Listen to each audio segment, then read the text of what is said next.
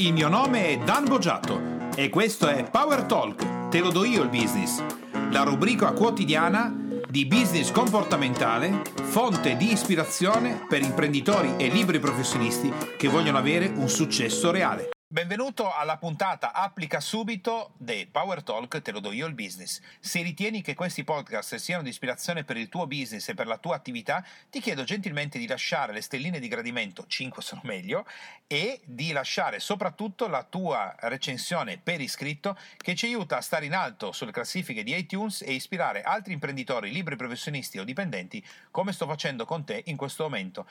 Il piano strategico è un punto fondamentale di ogni attività, sia che si tratti di un'attività imprenditoriale, sia che si tratti di un'attività da libero professionista. Quindi vuol dire che stai per imparare come si gestisce, come si realizza, come si elabora il documento più potente di tutto quello che tu stai facendo in questo momento, sia che tu sia un imprenditore, sia che tu sia un libero professionista. Il piano strategico che è un documento, come ti dicevo, fondamentale per tutta la tua attività o impresa, prevede una creazione, un controllo, uno sviluppo, un'elaborazione, un ricontrollo ogni anno o al massimo diciamo che si può realizzare ogni due anni, ma non di più. Dopodiché va rivisto, va riconsiderato, va ripianificato. Vediamo quindi come si avvia una costruzione di un piano strategico. Innanzitutto, la prima cosa di cui devi essere a conoscenza è il fatto che il piano strategico è composto da 8 punti. Sono 8 punti fondamentali. Non sono i punti esaustivi e complessivi per ogni reparto, perché poi ogni reparto, se sei un'azienda della tua quindi società, della tua attività, deve avere un piano strategico, quindi deve sapere che cosa deve fare, tutta una serie di cose che vedremo adesso insieme. Se invece sei un libero professionista, devi attivarti a realizzare il piano strategico per la tua attività e poi andarla a splittare nei vari reparti della tua attività che, anche se è strettamente collegata solo ed esclusivamente alla tua persona, comunque richiede la presenza di vari comparti, come già sai, il marketing, il commerciale, insomma, devi fare più cose tutte accentrate sulla tua persona. Allora, dicevamo, come si crea un piano strategico? Un piano strategico è composto quindi da otto punti, adesso li vediamo tutti insieme e poi, punto per punto, li andiamo ad approfondire e a verificare come tu puoi effettivamente utilizzarli nella tua attività. Il primo punto è la creazione della cultura e valori, quindi della, del piano dedicato a valori, culture, credenze, perché quindi l'azienda si sta muovendo in relazione a dei valori, delle credenze, una cultura specifica che è stata sviluppata all'interno dell'azienda o per te come libero, profession- come libero professionista.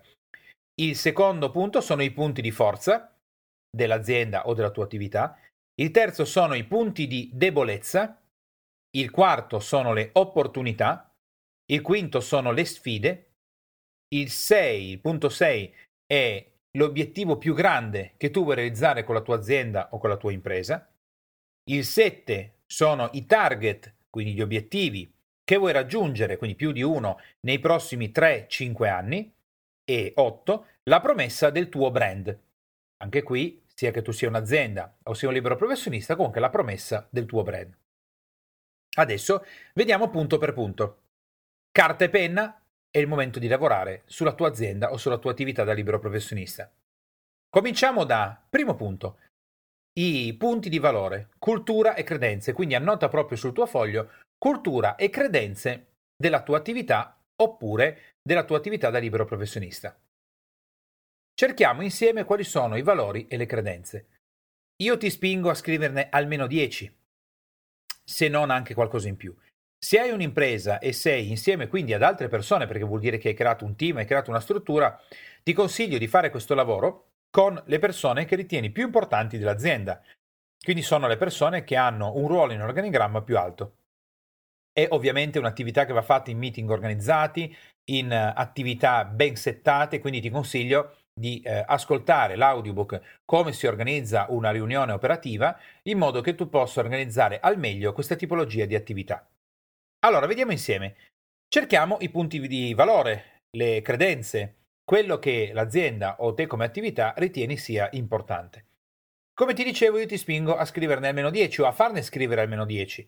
Comunque, alla fine, queste credenze, questi valori fanno parte proprio della carta valori e cultura dell'azienda. Allora, facciamo un esempio Magari all'interno della tua azienda una delle eh, credenze o dei valori che porti avanti è il fatto di essere delle persone trasparenti, oppure potrebbe essere di vivere la vita con passione, oppure potrebbe essere di sognare e realizzare ciò che io voglio fare nella vita, prima sognarlo e poi realizzarlo, oppure credi che le persone siano fondamentalmente buone, credi che un atteggiamento corretto sia positivo, credi che le, nella vita chi si comporta bene alla fine avrà sempre il maggior successo di chi si comporta male? Credi che essere buoni sia meglio che essere cattivi, credi che la rabbia sia un'ottima emozione, credi che la rabbia sia una pessima emozione, credi che stare con gli altri sia bello, credi che le, stare in famiglia sia la cosa più bella che può esistere al mondo, credi che stare da soli è la cosa più bella che esista al mondo. Sono valori importanti che vanno messi all'interno della carta valori e cultura dell'azienda o della tua attività. Non ci sono dei valori più belli di, di, altri che magari hai sentito o non ci sono carte valori e cultura che sono adatte, che sono eticamente corrette, socialmente eh, migliori rispetto ad altre. Non c'è questo tipo di discorso, devi metterti lì o con il tuo team e realizzare quello che voi e tu sentite essere valori e credenze e che fanno parte della carta valori e cultura dell'azienda stessa. Come fai a fare una cosa di questo tipo? Molto semplice, metti giù tutto quello che ti viene in mente essere i valori che guidano la tua azienda e se sono inferiori a 10, impegnarsi ad aggiungerne, basta che prendi spunto dalla tua vita e da quello che per te come imprenditore o per te come libero professionista sono i valori importanti da portare avanti nella tua esistenza. Se invece sei in azienda dovrai Ehm, diciamo così, riassumere, concentrare i valori più importanti in modo che alla fine tutte le persone che lavorano con te siano d'accordo che quella è la carta valori e cultura dell'azienda. Questo esaurisce in maniera molto semplice il punto numero uno. Ora procediamo. Punto numero due. I punti di forza. Adesso, guarda la tua attività o guarda la tua azienda. Quali sono i punti di forza che veramente sono in maniera incontrovertibile, diciamo, ehm, in quali sono i punti che evidenziano proprio che la tua azienda è veramente, veramente molto, molto forte, potente, anche tu come libero professionista. Devi mettere giù tutto quello che hai sentito dire dai tuoi clienti, sia che lo dicano in maniera positiva, sia che lo dicano in maniera negativa, comunque inevitabilmente quello è proprio il punto o i punti sui quali la tua azienda o la tua attività come libero professionista è indiscutibilmente potente, forte, capace, realizza veramente dei forti risultati, lo sai internamente, lo sai esternamente. I numeri confermano che quelli sono punti di forza veramente molto molto importanti. Alcune aziende, alcuni liberi professionisti hanno difficoltà ad esporre i propri punti di forza perché magari sono abituati a non esporsi troppo, a non valutarsi magari in maniera adeguata, ma Qualsiasi azienda, qualsiasi libero professionista che è già sul mercato, che produce e che ha fatturato, qualche cliente ha acquistato il prodotto o servizio, fidati che i punti di forza li ha. Quindi spingiti, forzati se hai difficoltà, io spero di no, ma forzati se hai difficoltà, uh, ma almeno scrivere 6-7 punti di forza. Sono punti di forza importanti, sono punti di forza che fanno parte della tua azienda, quindi carta e penna e via di punti di forza. Possono essere punti di forza che sono, come ti ho detto prima, riconosciuti dall'esterno, possono essere punti di forza che sono riconosciuti dall'interno, non importa, l'importante è che siano degli elementi che tu in, indiscutibilmente, soprattutto con te stesso in questa parte, ma se sei intima anche come azienda, anche per gli altri, siano proprio i punti che effettivamente possono essere riconosciuti come punti di forza dell'azienda. Allora via, questo è il quadrante punti di forza, compilano con i tuoi 5, 6, 7 punti di forza almeno che possano darti l'idea di dove la tua azienda o la tua attività da libero professionista in questo momento è veramente, veramente molto, molto capace. Ora passiamo al terzo punto, i punti di debolezza. Questo o questa come area è un po' più complessa perché i punti di debolezza sono punti che normalmente riconosce il cliente e all'imprenditore, al libero professionista, non fa piacere essere a conoscenza o ricevere delle critiche da parte dei clienti. Allora, cercare i punti di debolezza cosa significa? Bisogna cercare di distinguere le critiche soggettive da quelle oggettive che i clienti inevitabilmente faranno nei confronti di un'attività se non fai niente nella vita, non apri un'attività, non apri una società, non fai nulla, ovviamente non avrai nessuna critica se non quella di non aver fatto niente. Ma se decidi di fare qualcosa è chiaro che avviando un'attività, avviando un'impresa e ricordati, quando le persone pagano con il denaro ciò che stanno facendo, inevitabilmente, insieme ai complimenti, ti porteranno anche le critiche. Questo è inevitabile ed è fonte di grandissimi miglioramenti. Perché? Le aree dove oggi la tua azienda o la tua attività evidenzia delle debolezze, e adesso vediamo come andarle a cercare, sono proprio le aree dove lavorando sopra in maniera attenta e precisa tu puoi ottenere un miglioramento straordinario. Allora, guardare insieme le aree di debolezza vuol dire, se tu sei un libero professionista, la cosa più semplice che puoi fare è quella di elaborare insieme ai tuoi clienti o anche solo analizzando ciò che sono state le critiche dei tuoi clienti, quali sono i punti di debolezza che ti sono stati evidenziati. E anche tu stesso, tu stessa puoi guardare la tua attività dall'alto e cercare di comprendere quali sono i punti di debolezza. Sono quelli che oggi ti generano più difficoltà perché in realtà in quei punti i clienti non sono soddisfatti di ciò che stai facendo. Mentre invece per quanto riguarda un'impresa, quindi collegata ad un team, hai un vantaggio ancora ulteriore, hai proprio delle persone che lavorano con te, nel tuo team, nella tua azienda, e quindi puoi comprendere anche da parte loro quali sono i punti di debolezza che effettivamente puoi o potete aver originato in relazione al cliente. La cosa importante che devi fare nei punti di debolezza è saper distinguere le critiche soggettive da quelle oggettive. Il cliente, ad esempio, che dice che non gli è piaciuto il tuo prodotto perché secondo lui andava fatto in un altro modo e non ti dice in quale modo, in quale misura e non è competente di ciò che sta dicendo, è una critica soggettiva poco interessante. Se invece tu produci ad esempio computer e una persona esperta nel settore, magari un luminare nella scienza informatica ad esempio, ti fa una critica oggettiva su quello che stai facendo, beh, quello è un grandissimo vantaggio. Se una percentuale molto alta di clienti si dichiara insoddisfatta, ad esempio, dell'assistenza che tu dai nella riparazione dei computer, quando il tuo lavoro è vendere e fare assistenza per riparazione, beh, questo ad esempio è un fatto molto interessante. Potresti scoprire che una tua area di debolezza come azienda è semplicemente il fatto di magari erogare l'assistenza in maniera eccellente, professionale, ma erogarla magari in tre settimane invece nella settimana che avevi promesso al cliente. E quindi ovviamente il cliente criticherà e la farà diventare un tuo punto di debolezza.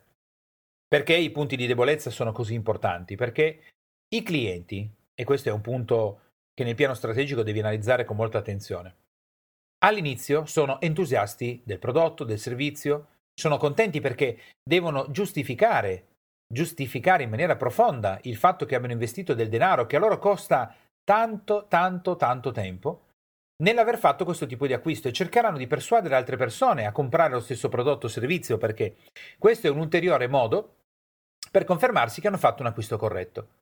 Poi inizia la parte di critica.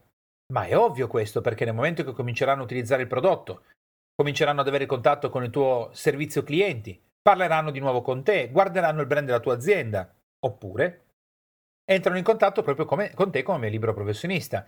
Magari tu in quel momento non hai realizzato il servizio proprio come avevi detto che sarebbe stato fatto, la sedia non era nel posto giusto, quel giorno non avevi la camicia corretta.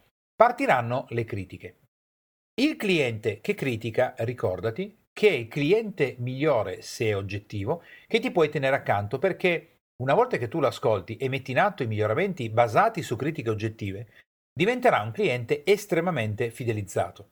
Se invece si tratta di clienti che fanno critiche in maniera soggettiva, quindi non ci sono dei veri punti di debolezza, ma sono delle critiche soggettive di poco rilievo, bueno, questa è una cosa sulla quale puoi portare meno attenzione, ma per quanto riguarda gli altri, i punti di debolezza sono estremamente importanti. E allora su quest'area come puoi procedere? Beh, riporta quali sono, state, quali sono state le critiche maggiori che ti hanno fatto i clienti e quali sono quindi i punti di debolezza maggiori che sono stati riscontrati. Fai questo lavoro anche col tuo team, ogni persona ha delle idee su quali sono i punti di debolezza dell'azienda e, se possibile, coinvolgi anche dei clienti. Questo piano strategico può coinvolgere anche i clienti perché i clienti stessi sanno quali sono i punti di debolezza della tua azienda o della tua attività e non vedono l'ora di essere coinvolti in questo caso e in questa specifica attività. Quindi sì, coinvolgi i tuoi clienti, sì, coinvolgi il tuo team, preparati a ricevere delle critiche che non ti faranno piacere perché sia come imprenditore che come libero professionista ci stai dando il massimo, tu vorresti ottenere un grandissimo risultato, ci tieni ai tuoi clienti, vuoi che ottengano dei risultati, vuoi che acquistino il tuo prodotto, vuoi che siano soddisfatti del prodotto che stai vendendo, vuoi che parlino bene della tua azienda, vuoi avere tanto, tanto successo. E il successo passa inevitabilmente dalla capacità di rilevare i punti di debolezza, accettare le critiche, soffrire nel momento in cui il cliente se la prenderà direttamente con la tua azienda, col tuo servizio produzione, col tuo reparto commerciale, con gli shop che vengono al tuo prodotto, col brand, con te stesso personalmente perché sei un imprenditore, perché sei un libero professionista, se sei un libero professionista il cliente è in contatto diretto con te, quindi le critiche te le porterà direttamente in faccia, facendoti anche male. Ma questa è la strada delle persone di grande successo. Chi non è in grado di accettare questo tipo di discorso è meglio che l'imprenditore e il libero professionista non lo faccia mai. Quindi via con le eh, l'area dei punti di debolezza, tirate giù, quindi tira giù insieme o tu o insieme al team, quindi tirare giù i punti che sono quelli indicati come debolezza e ci prepariamo quindi a passare al quarto punto della preparazione del piano strategico dell'azienda.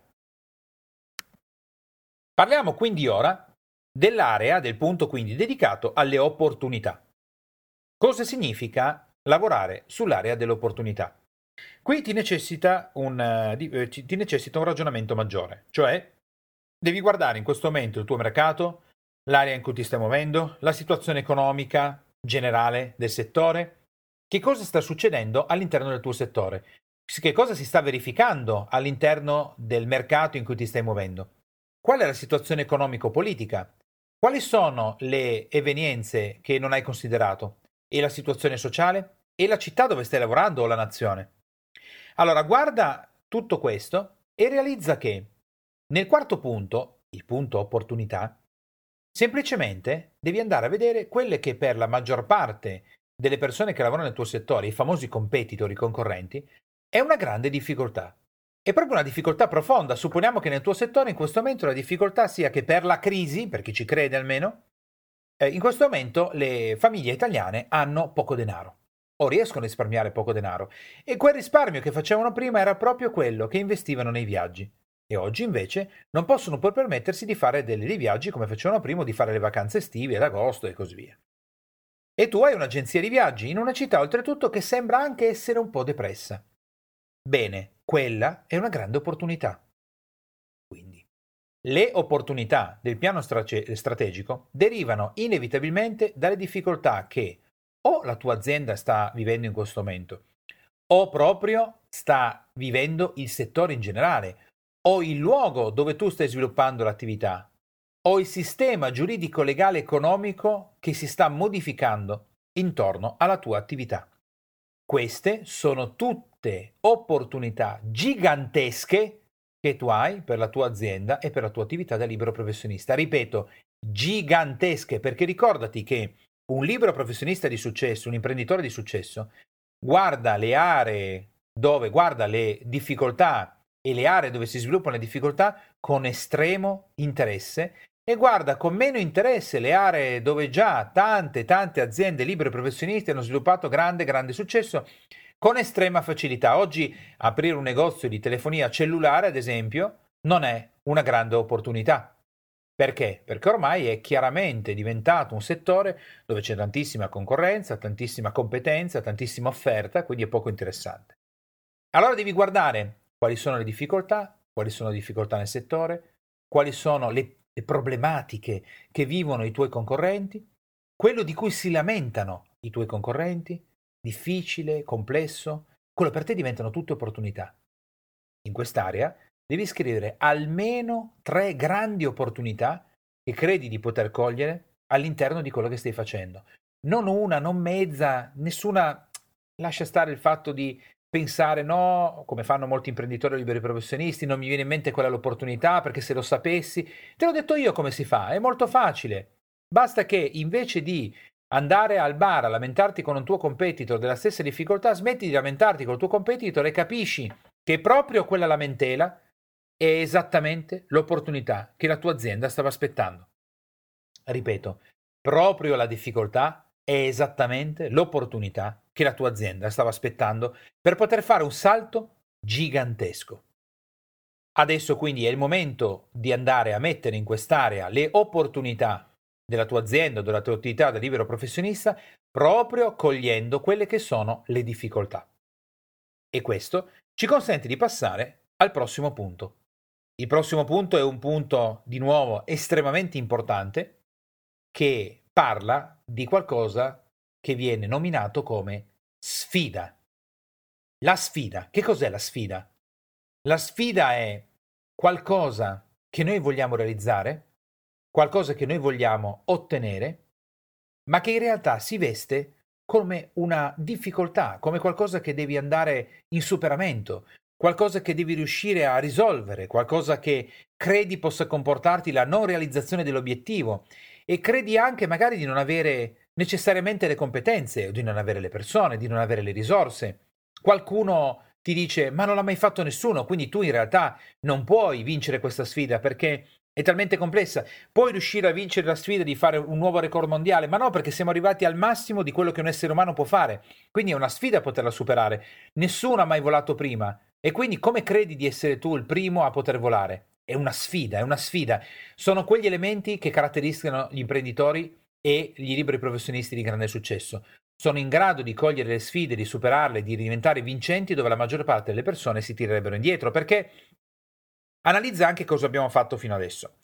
Eh, prima di partire con la sfida, che è un elemento veramente molto molto profondo e che caratterizza le persone di grande successo.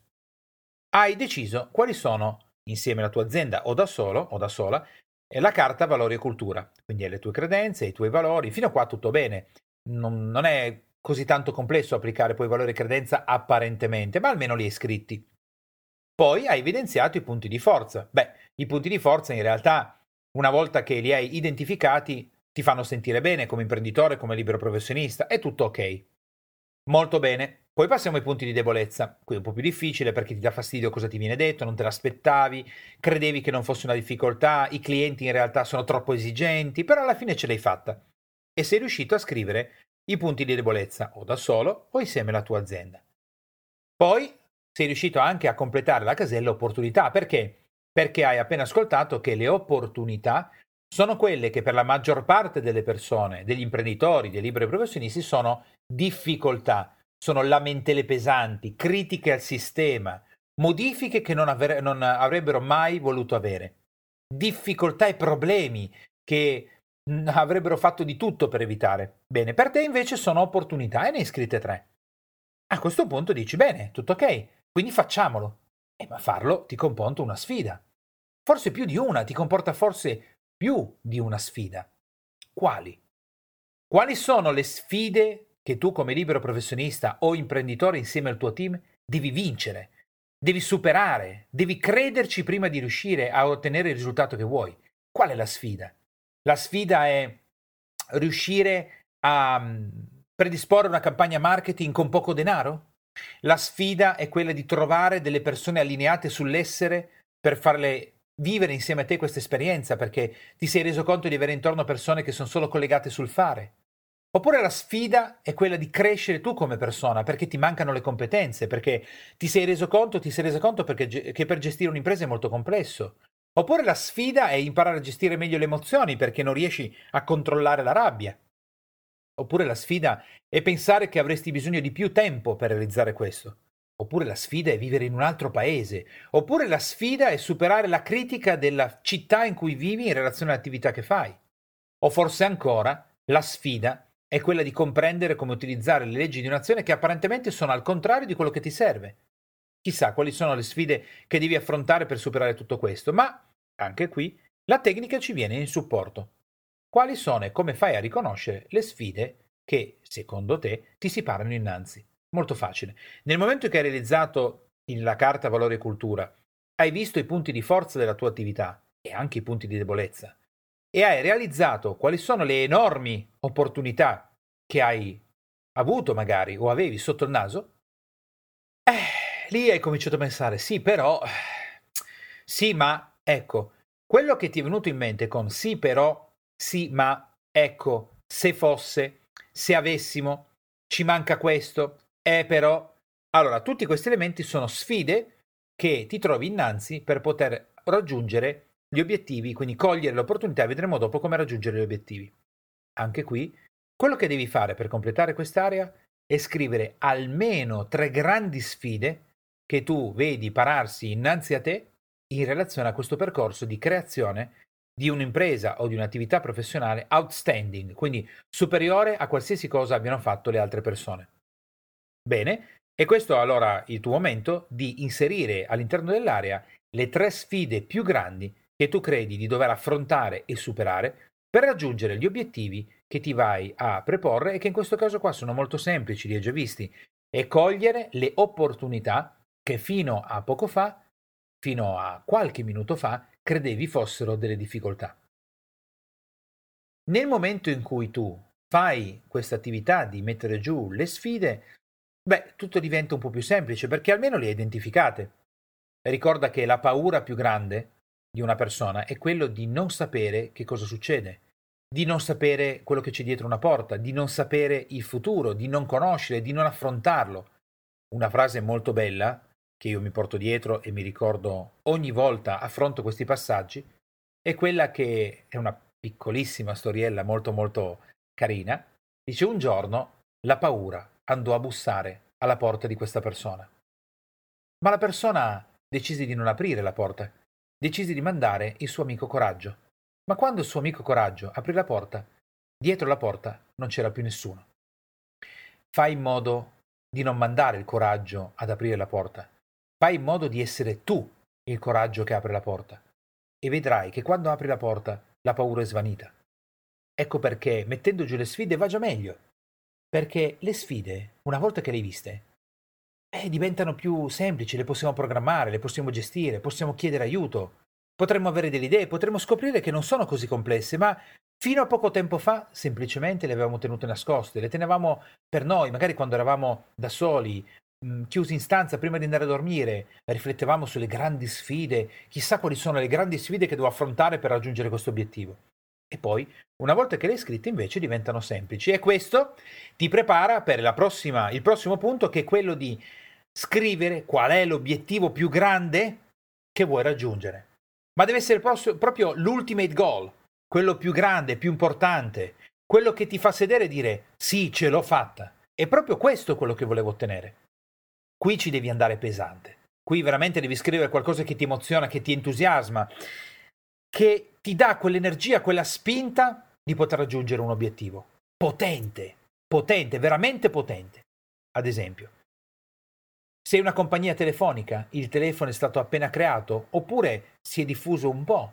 Il tuo più grande e ultimo obiettivo è che tutte le famiglie di quella nazione in cui vivi abbiano un telefono a casa della tua compagnia.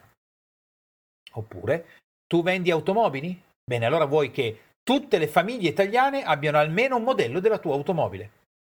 Oppure vuoi che la tua automobile sia l'automobile più sicura di tutto il pianeta Terra. Oppure vuoi che il tuo, eh, il tuo servizio sia quello più richiesto da tutte le persone di quel settore. Oppure vuoi essere il libero professionista più pagato al mondo. Oppure vuoi... deve essere qualcosa che ti emoziona, deve essere qualcosa che quando lo guardi è veramente un motivo che ti fa pensare che domani mattina avrai l'energia, il potere, la grinta, la determinazione per alzarti e fare un'altra giornata straordinaria. Potente, Ascoltami bene mentre te lo dico, ti devi sentire potente, devi sentire che questo è qualcosa di veramente entusiasmante. Vale la pena di coinvolgere le altre persone, vale la pena di coinvolgere la tua famiglia, vale la pena di dedicare ore della tua vita per questo. Vale la pena di alzarsi e vivere ed esistere per realizzare questo obiettivo. Da solo, insieme alle persone che ami, insieme al tuo team, di parlare a migliaia di persone di questo, perché quello che stai per fare cambierà il mondo. Lo cambierà profondamente se non hai questa spinta, se non hai questa energia, se non hai tutto questo, non è un vero obiettivo finale. Non è veramente qualcosa che quando lo raggiungi ti fa sedere e ti fa sentire potente, felice, realizzato.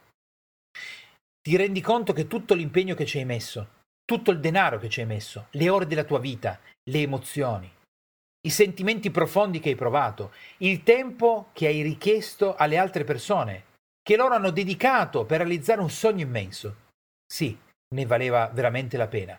E se domani mattina dovessi tramandarlo a una generazione successiva, quel servizio, quel prodotto, sai ancora di più che non solo ne valsa la pena, ma che è valso la pena esistere per un obiettivo di questo tipo.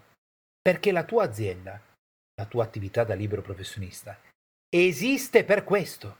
esiste perché ha uno scopo finale, potente. Ecco, con questo, con questo approccio è il momento di completare questo sesto punto. Scrivi, scrivi che cosa veramente ti emoziona, ti appassiona, qual è l'obiettivo che vuoi raggiungere e scrivilo in maniera che sia, ehm, che sia comprensibile, cioè che tu possa renderti conto quando l'hai raggiunto. Se un telefono per ogni famiglia, bene, saprò quando l'ho raggiunto perché c'è un telefono ogni famiglia. Vuol dire che deve essere qualcosa che sai di aver raggiunto quando lo hai raggiunto.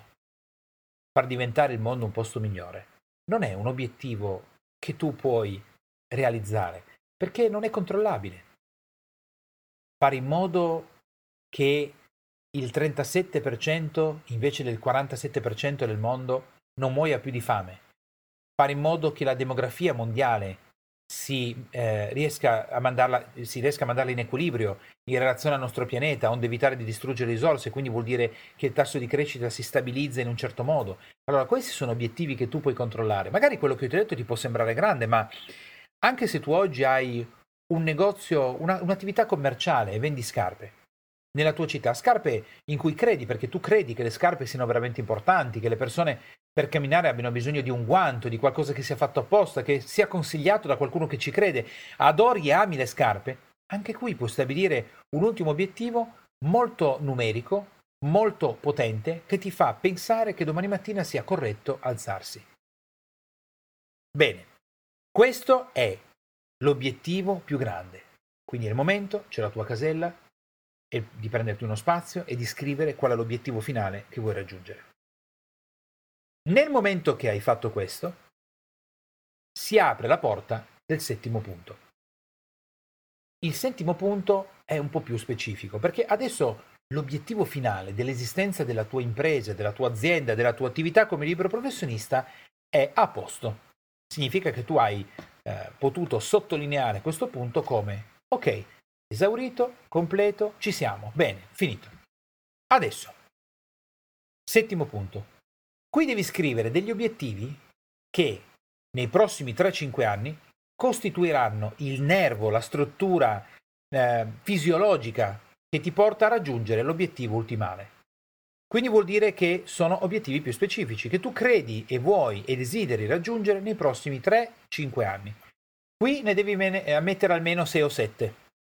Ci devono essere 6 o 7 obiettivi che tu credi siano importanti, che senti che vuoi raggiungere, che vuoi realizzare e che fanno parte del raggiungimento dello scopo finale. Ad esempio, supponiamo che tu sia quella società che vuole avere un telefono a ogni famiglia della nazione in cui stai vivendo e credi che nei prossimi 3-5 anni, per realizzare questo tipo di obiettivo, uno dei target che vuoi raggiungere è lavorare nella, nella sezione ricerca e sviluppo per realizzare un nuovo telefono, che non sia un telefono fisso, con il filo, solo a casa, ma che sia qualcosa di diverso. Non sai ancora bene che cosa sia, ma vuoi elaborare un nuovo prodotto.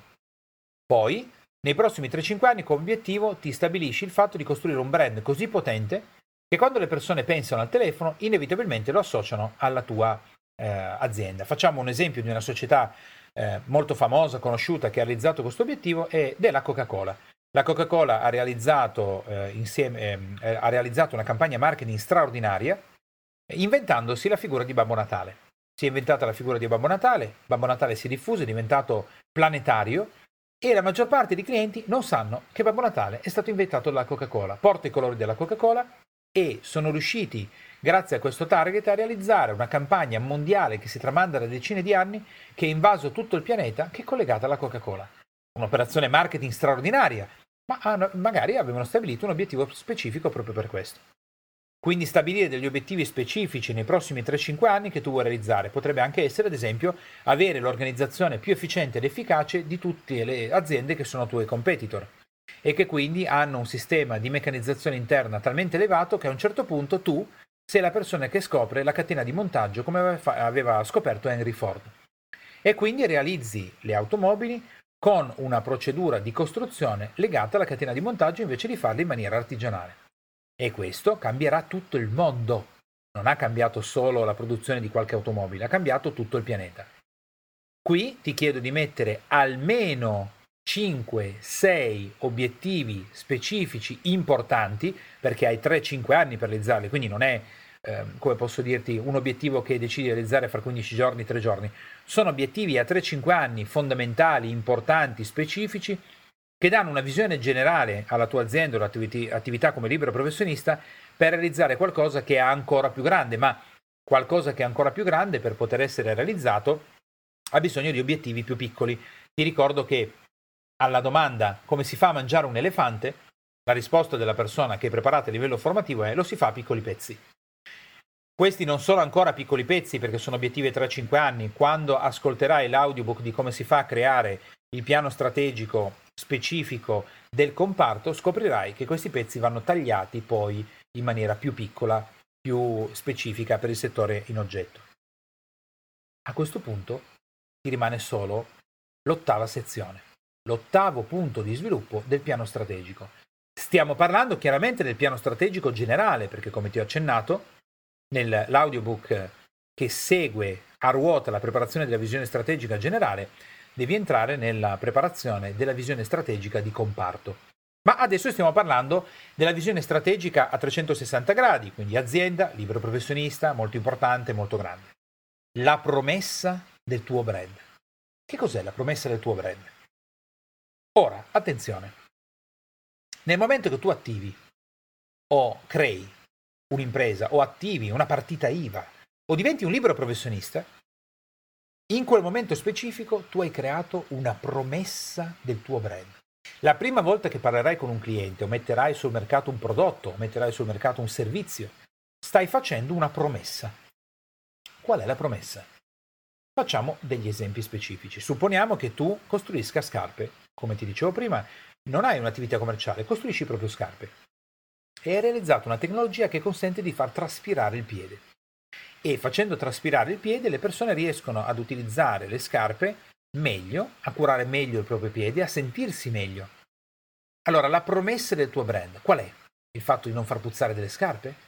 La promessa del tuo brand è quello di camminare in maniera straordinaria, camminare su una, delle nuvole. Qual è la promessa del tuo brand? Cosa prometti al cliente con il tuo brand? È quello di essere onesti?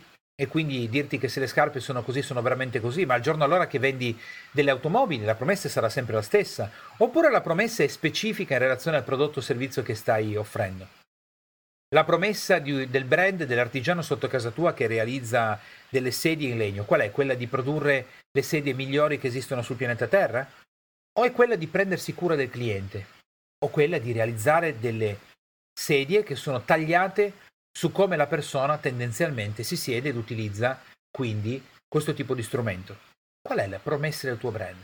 La promessa del tuo brand è che le tue automobili non si rompono mai? O la promessa del tuo brand è che ti posso dare la garanzia per tutta la vita perché il mio prodotto è incredibile? La promessa del tuo brand qual è? Quello che selezioni i clienti, quindi lavori solo con clienti che sono pronti per accedere al tuo servizio? O la promessa del tuo brand è quello di essere una, un'azienda felice che propaga felicità? O quella di regalarti felicità? Qual è la promessa del tuo brand? Pensaci attentamente.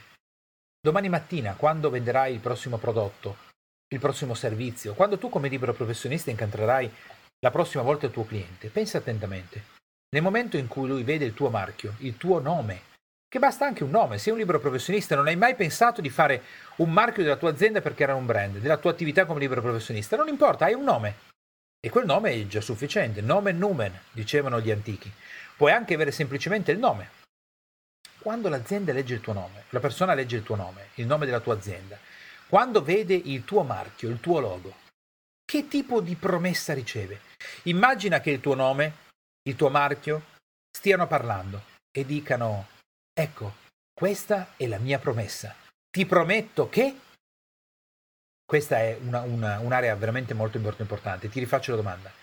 Quando qualcuno legge il tuo nome, quando qualcuno guarda il tuo logo, il tuo marchio, che cosa riceve? Riceve una comunicazione che dice ti prometto che e voi dovete trovare una risposta. Tu devi trovare una risposta. Tu e le persone con le quali lavora dovete trovare una risposta specifica a questa proposizione. Ti prometto che e quella è la promessa del tuo brand. È una promessa importante, profonda, che se viene disattesa ti farà perdere il mercato. Come fai a saperlo? Molto semplice. La tua azienda invece di essere in crescita va in caduta libera. Non puoi sbagliarti. Nel momento che manchi la tua promessa, fidati che la tua attività da libero professionista o da imprenditore comincerà a crollare. Lascia stare le critiche, lascia stare i commenti positivi, lascia stare quello che dicono le persone, lascia stare tutto questo. Fermati solo un attimo e guarda i tuoi numeri. Guarda la crescita della tua azienda. Guarda quanti prodotti vengono acquistati, servizi, quanti clienti entrano. Se la tua azienda è in crescita e tu stai crescendo come libero professionista, ad esempio, vuol dire che stai mantenendo la tua promessa. Avrai delle persone che ti criticano, avrai delle persone che ti lodano, avrai delle persone che ti amano, avrai delle persone che ti odiano. Ma di una, cosa, una sola cosa puoi rimanere certo o certa, il fatto che non rimani indifferente. Perché hai una promessa, la stai mantenendo con tutta la tua energia, con tutta l'energia aziendale, con tutti gli investimenti necessari, tu, il tuo team e tutte le persone che fanno parte di questa struttura. E il cliente lo riceve. Magari a un certo punto non è più contento della tua promessa, magari poi lo diventa di nuovo, magari altri lo sono, magari altri no. Eh, però la tua promessa la stai mantenendo. Ma devi sapere qual è. Devi sapere profondamente qual è la tua promessa o aziendale o da libero professionista. Allora, completa anche l'ottavo punto, proseguendo sulla strada che ti ho indicato. La promessa del tuo brand è, e qui devi trovare una risposta che non sia superiore alle 8-10 parole. Non, sono, non c'è bisogno di tantissime parole, deve essere qualcosa che il tuo team, le persone che lavorano con te, oppure tu autonomamente, se sei un libero professionista, te lo ricordi molto rapidamente. Qual è la promessa del tuo brand? Bene, siamo arrivati alla fine di questo audiobook, come si crea un piano strategico. Questa visione strategica e piano strategico è fondamentale e qualsiasi azienda non ha questo tipo di piano strategico, qualsiasi libero professionista, attività commerciale, le percentuali di ottenere grandi successo sono talmente basse, talmente infinitesimali, che probabilmente ci troviamo di fronte a un'impresa, un'attività che si barca mena. Mantiene, ottiene un po' di successo, ce la fa sopravvivere, non è fallito perché ci sono altri elementi che se mancano possono far fallire un'impresa ma il vero risultato, quello potente, quello outstanding, quello che ti fa dire sono il numero uno, l'impresa numero uno, con dei fatturati strabilianti, con dei successi che faranno storia, questo lo puoi fare solo se metti in atto un piano strategico, solo se sei in grado di creare la visione strategica. Solo così puoi ottenere questo tipo di risultato. Altrimenti i risultati che potrai ottenere in futuro saranno sempre mediocri, medi, leggermente importanti, un po'. Sai quelle situazioni in cui magari si trovano alcune persone quando vanno a scuola e dicono, eh certo, con le potenzialità che ha, con le potenzialità che ha eh certo, non sta dando il massimo, eh, avrebbe potuto ottenere questo, questo e quest'altro. Allora basta, non è, esci subito da questa situazione e utilizza lo strumento più potente che abbiamo oggi a livello di business per creare un piano strategico, una visione strategica che renderà il tuo passaggio successivo talmente grande che ti chiederai come avevi fatto a raggiungere i risultati che avevi raggiunto prima senza applicare questo tipo di strumento. Attenzione che lo strumento, come ti dicevo, non è completo, questa è la visione strategica, il piano strategico dell'attività tua come libero professionista o della tua impresa che hai realizzato e ti spingo proprio a farlo con le persone che lavorano con te. Nell'audiobook che, eh, che parla del piano strategico, della visione strategica in relazione al comparto, lì trovi il sistema per implementare il piano strategico con le attività di comparto. Se sei un libero professionista sono sempre tue, se invece sei un'impresa appartengono agli altri comparti della tua impresa. Con questo abbiamo terminato il podcast Applica subito della giornata con uno strumento specifico. Ti auguro di fare, se sei un professionista di successo, un grande upgrade. Con questo vi saluto e ti saluto e ci sentiamo per il prossimo podcast. Ciao e buona giornata!